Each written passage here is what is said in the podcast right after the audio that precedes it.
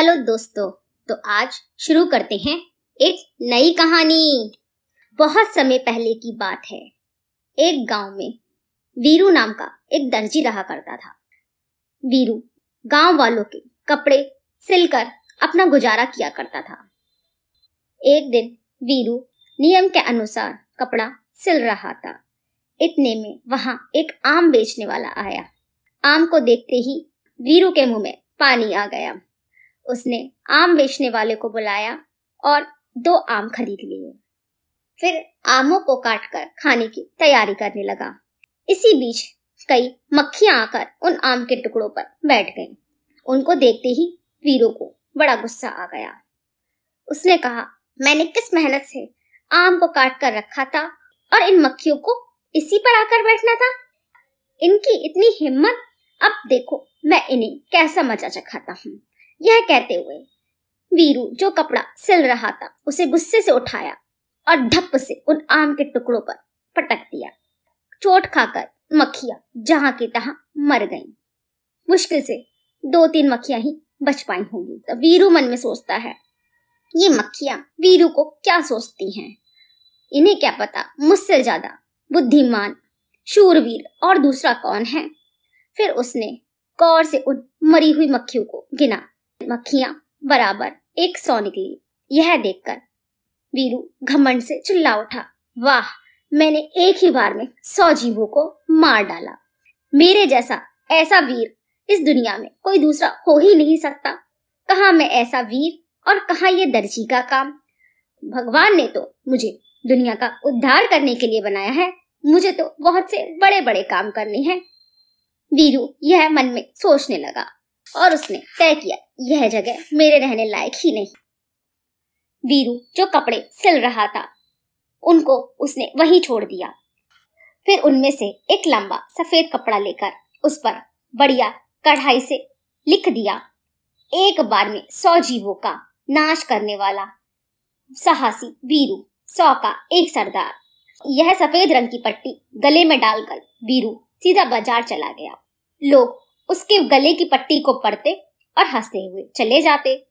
बाज़ार से वीरू ने एक चिड़िया, कुछ मक्खन खरीदा और देश भ्रमण के लिए निकल पड़ा। शाम होते होते वीरू एक जंगल में पहुँचा, लेकिन उसका कलेजा धक धक कर रहा था कि कहीं सिंह या बाघ निकल आया तो वह क्या करेगा? फिर उसने सोचा, कुछ भी हो, अब मैं फिर से घर का मुँह नहीं देखूँगा। रात हो आई और वीरू एक पेड़ के नीचे सो गया। सवेरा हुआ। वीरू उठा, चिड़िया और मक्खन को लेकर आगे बढ़ने लगा। जाते जाते रास्ते में वीरू को एक पहाड़ दिखाई पड़ा। उसमें एक गुफा थी। उस गुफा में किसी का भी नामो निशान नहीं था। वीरू ने सोचा, यह तो बहुत ही बढ़िया जगह है। यहाँ कुछ देर रुककर मैं थकान दूर कर लेता हूँ। यह सोचकर वीरू वहीं लेट गया। पर यह गुफा एक राक्षसी की थी। उस समय वह राक्षसी भोजन की खोज में कहीं बाहर गई हुई थी। यह बात वीरू को कैसे पता चलती? कुछ देर बाद वीरू को आकाश फटने के जैसी आवाज़ सुनाई पड़ी। थर थर कांपते हुए उसने बाहर आकर देखा। देखते ही उसको नानी याद आ गई। एक ब्रह्म राक्षसी लंबे लंबे डग मारती हुई, अपने नाक को फुलाती हुई गरजती हुई उसके सामने आ खड़ी और कहने लगी, आदमी की गंध आदमी की गंध। कहाँ है आदमी? कहाँ है आदमी? वीरू को कुछ नहीं सूझा। भागने की गुंजाइश भी नहीं रही। चाहे जिस तरह हो, किसी उपाय से राक्षसी को जीतना ही पड़ेगा। इस प्रकार वीरू ने मन में दृढ़ निश्चय किया। में ब्रह्म राक्षसी वहाँ आ गई और गरज कर बोली, कौन हो तुम? मेरी गुफा में प्रवेश करने का साहस तुमने कैसे किया? देखो, अब मैं तुम्हारी क्या हालत बनाती हूँ? वीरू ने साहस का नाटक करते हुए कहा अरे राक्षसी, मैं कौन हूँ? क्या तू जानती नहीं? वीरू ने अपने गले में पड़ा पट्टा दिखाया। पहले पढ़ तो ले से यह कहकर उसने अपने गले की पट्टी उसके सामने रख दी। ब्रह्म राक्षसी ने उसे पढ़ा और ठट्टा मारकर हंसने लगी। वह कहती है, वाह, देखने में तो तुम एक छोटे से पिद्दी के बराबर भी मालूम नहीं होते। क्या तुमने एक ही बार में सौ जीवों का नाश किया है? इस प्रकार ब्रह्म राक्षसी ने वीरू को ललकारा। अच्छा चलो, हम आपस में अपनी ताकत की आजमाइश करते हैं। तुम तैयार हो जाओ वीरू। साहसी वीरू ने भी अकड़ के साथ कहा, बहुत अच्छा। फ़ौरन ब्रह्म राक्षसी तालाब में घुसी और दो बड़े बड़े पत्थर उठा लाई फिर वीरू के हाथ में देकर कहने लगी, यह लो, मैं इस पत्थर को ऊपर फेंकती हूँ। तुम उस पत्थर को फेंको, जिसका पत्थर दूर जाएगा, उसकी जीत मानी जाएगी। अगर तुम जीतोगे तो मैं तुम्हें छोड़ दूँगी। अगर तुम हार गए तो मैं तुम्हें खा जाऊँगी। राक्षसी ने जैसे ही पत्थर फेंका, वह सनसनाता हुआ आकाश में चला गया और फिर आधे घंटे के बाद उनके सामने आ गिरा।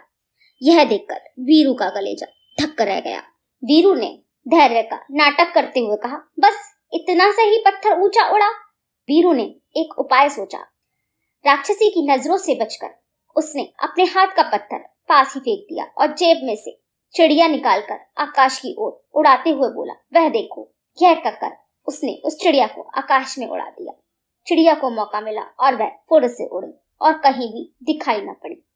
वह भोली भाली राक्षसी, वीरू की यह चालक समझ न पाई।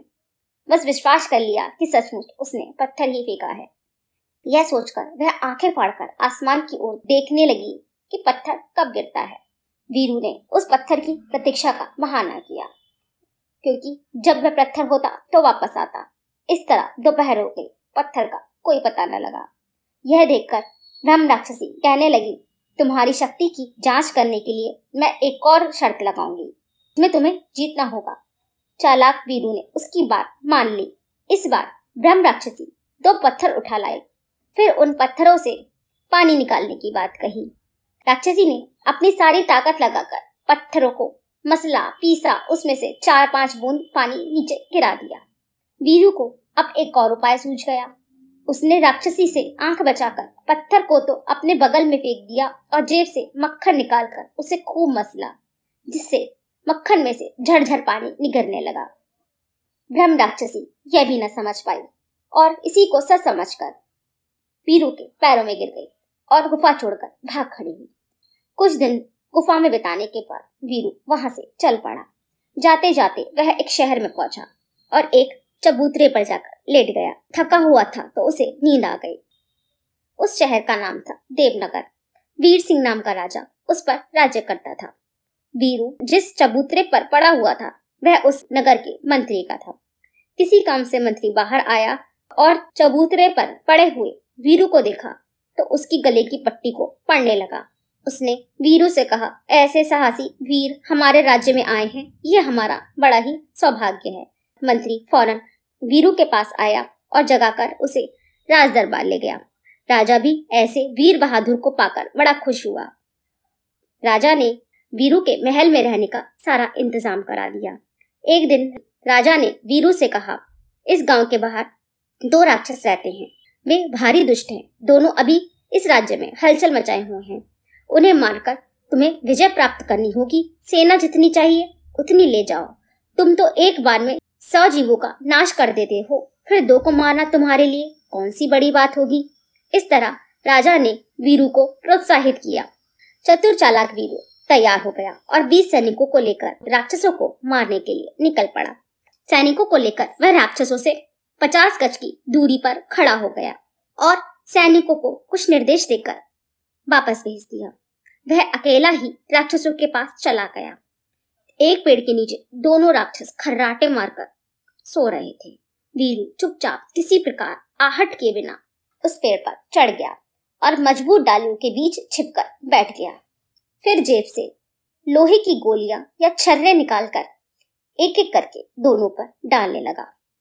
गोलियाँ लगते लगते कुछ देर के बाद वे दोनों उठे और एक दूसरे से मुक्का मुक्की करने लगे। फिर आपस में दोनों राक्षसों की लड़ाई बढ़ गई कि गोली किसने फेंकी, पहले गोली किसने फेंकी। अभी क्या था?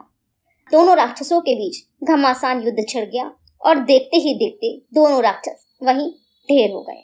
वीरू को जब यह यकीन हुआ, दोनों राक्षस बेहोश हो गए हैं, तब वे पेड़ से नीचे उतरा और सीटी बजाई।